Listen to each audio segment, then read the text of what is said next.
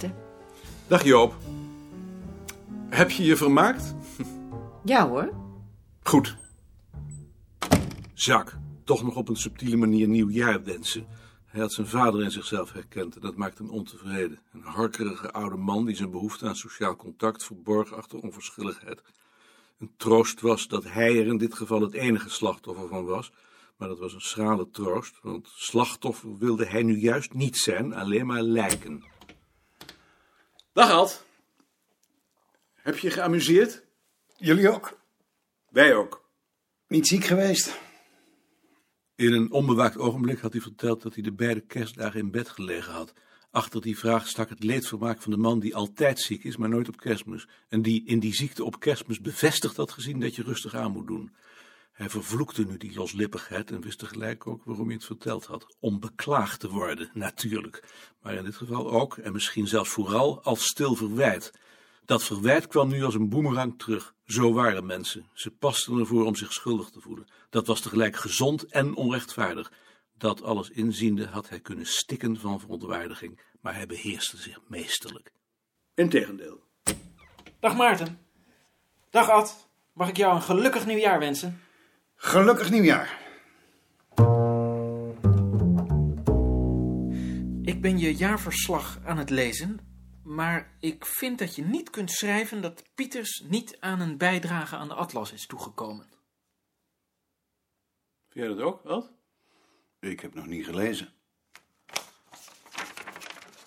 Ik schrijf dat Pieters, ondanks zijn kritiek op de gevolgde methode van materiaal verzamelen, bereid was om in 1964 in de redactie van de Atlas zitting te nemen. En dan zeg ik, hij bleef die functie vervullen tot zijn dood, die een eind maakte aan een aantal van zijn plannen, onder meer voor een aflevering gewijd aan de trouwring, een onderwerp waarover hij nog wel een grootscheepse internationale enquête organiseerde, maar dat hij door zijn ziekte niet verder kon uitwerken. Ik heb er geen bezwaar tegen. Ik heb er dus ernstig bezwaar tegen. Waarom?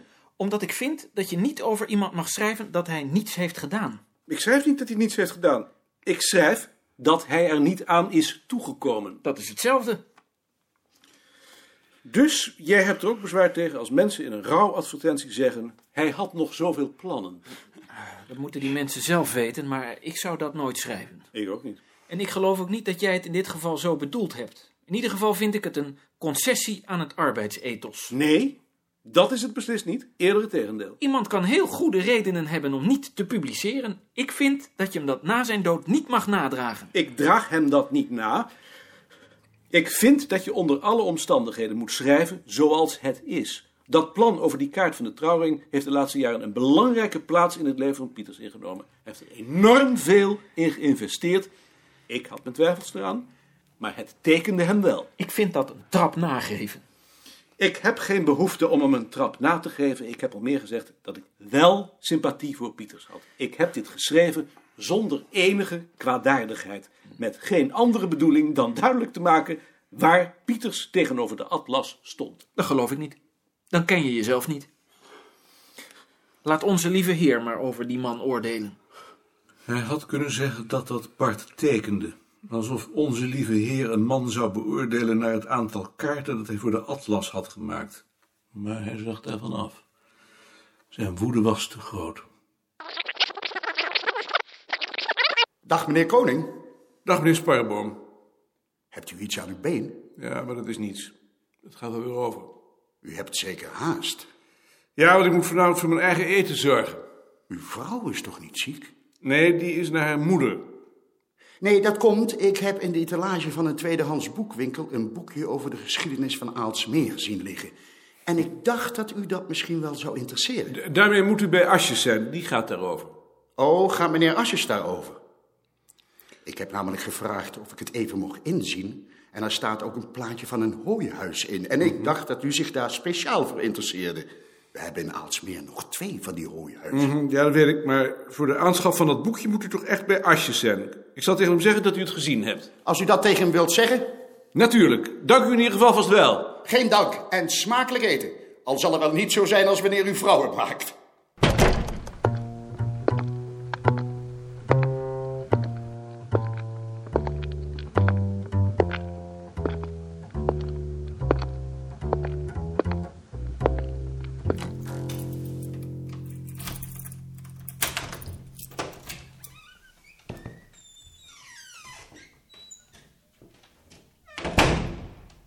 Zo, Marietje. Hé daar. Hoe gaat het met Jonas?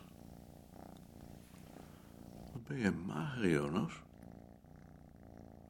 Waar is de radiogids? Hm? 5 januari 1976. 7, 7 uur 28. Koormuziek. Hilversum 2. De laatste hier op aard. Je luistert toch niet naar koormuziek? Dat gaan we toch niet doen? Naar koormuziek luisteren? Je bent toch niet religieus geworden? Ze had gelijk. Als religiositeit de vertaling is van de behoefte in een kudde te leven met een duidelijke hiërarchie, dan zat hier een diep religieus mens. Hij dacht daarover na. Kruidenier in een kleine plaats en dan op donderdagavond in het kerkkoor zingen. Bij de bassen dan, dat wel. Leek hem het mooiste wat er was. Maar het volgende ogenblik wist hij ook dat dat voor hem niet was weggelegd. Al was het alleen maar omdat hij geen wijs kon houden. Dan toch maar liever boer.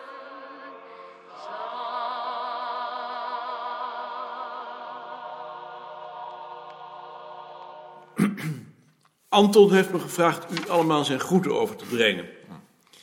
Ik vind dat het een stuk beter gaat. Beter dan ik verwacht had. Heeft u bovendien een eigen kamertje gekregen? Hij heeft een kast met boeken laten overbrengen. En zijn schrijfmachine die hij in de tijd bij zijn afscheid heeft meegekregen. Alleen met praten heeft hij nog altijd veel moeite. Maar je schrijft dus. Bedoel maar. Hij schrijft aan zijn memoires. En wanneer mogen we die lezen?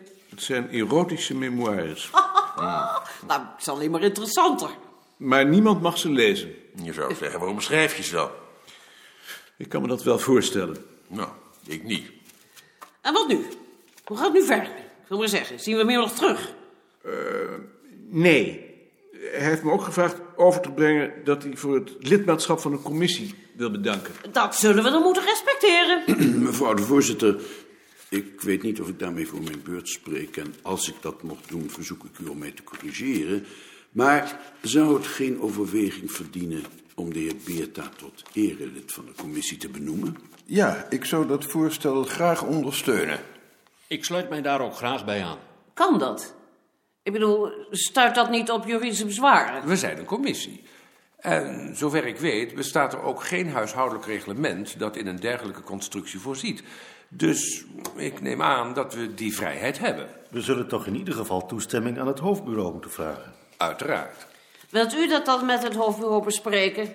Als iedereen het daarmee eens is natuurlijk, ik wil maar zeggen. Ik kan me niet voorstellen dat hij er wat aan heeft, maar op zichzelf heb ik er geen bezwaar tegen. Ik ook niet, mevrouw de voorzitter. Ik juich het zelfs toe. Ik zal het opnemen. Dat is dan afgesproken. Is nog iets over Beerta te vertellen? Eh, ik dacht het niet. Eh, heb ik nog iets vergeten? Ehm, Misschien zou je nog kunnen vertellen dat meneer Beerta gevraagd heeft om voortaan zijn post voor hem mee te nemen, omdat hij die voortaan zelf wil behandelen. ja, eh, dat wil zeggen, dat wil ik proberen. Ik vind dat toch een gunstig teken. Ja, ja, dat kun je wel zeggen. Dat was het dus. Dat was het. Dan komen we aan punt 5 van de agenda. Het bulletin. Wat vind je er zelf van? Ik ben niet ontevreden. Nou, dat lijkt me toch op zijn minst een godsbe. Zijn er nog meer die niet ontevreden zijn? Mevrouw de voorzitter, ik heb de secretaris mijn complimenten al gemaakt. En ik wil dat hier graag nog eens herhalen. Ik heb beide nummers geboeid gelezen, niet een minste bijdrage van de secretaris. En ik vind de layout werkelijk voortreffelijk. Alle hulde. Je hoort het. Nee, maar ik meen het. Als ik dit vergelijk met ons tijdschrift, dan kunnen we ons met deze verandering alleen maar gelukkig prijzen. Ik ben dat geheel met collega Van der Land eens. Het resultaat heeft mijn verwachtingen nog overtroffen. Ik zou dat nog sterker willen uitdrukken, mevrouw de voorzitter. Het is mij 100% meegevallen. Oh, dan heeft u wel heel weinig vertrouwen in de secretaris gehad. Dat wil ik natuurlijk niet zeggen, maar ik weet uit ervaring wat er allemaal bij komt kijken. Ik kan dat zonder meer beamen. Ik vind het een bijzondere prestatie.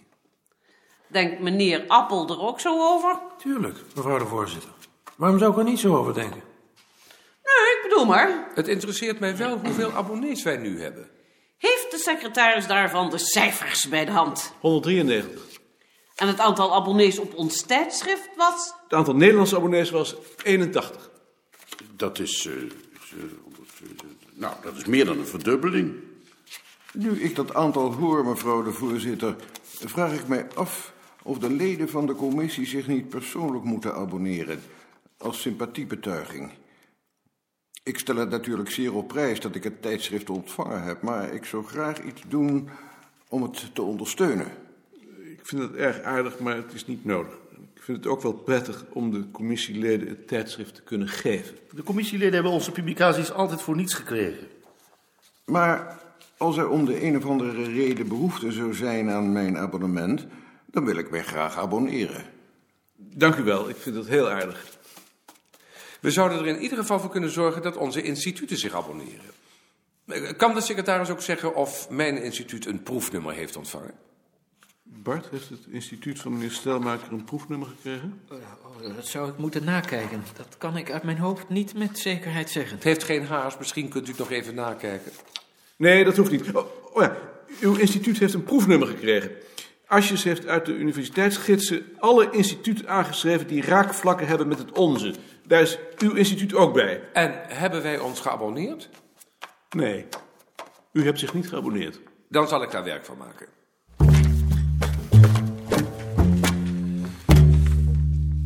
Ik zou het toch wel prettig vinden als je me in het vervolg waarschuwde dat ze zoiets kunnen vragen. Dan had ik me daarop kunnen voorbereiden. Hoe kon ik nou weten dat ze zo'n vraag stellen? En toch zou ik het graag willen. Zoals het nu ging, eh, overviel het me. Met asjes. Nou, dat wil zeggen, ik ben een van de medewerkers van de afdeling waar dat tijdschrift wordt uitgegeven. Dat kan ik niet ontkennen. Daar heb ik geen oordeel over, maar er is tenslotte persvrijheid, dus ik kan u daar niet van weerhouden. Goed, dag meneer.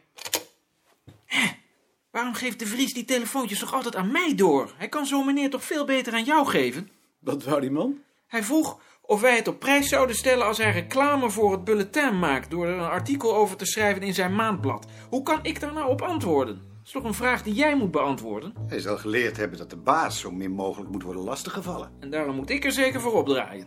Voor welk maandblad was dat? Dat heb ik niet gevraagd. Het eh, interesseert me niet. Misschien dat het de redactie van het bulletin interesseert? Dan moet je me daar maar betere instructies voor geven. Als hij dat niet uit zichzelf zegt, dan vraag ik er niet naar.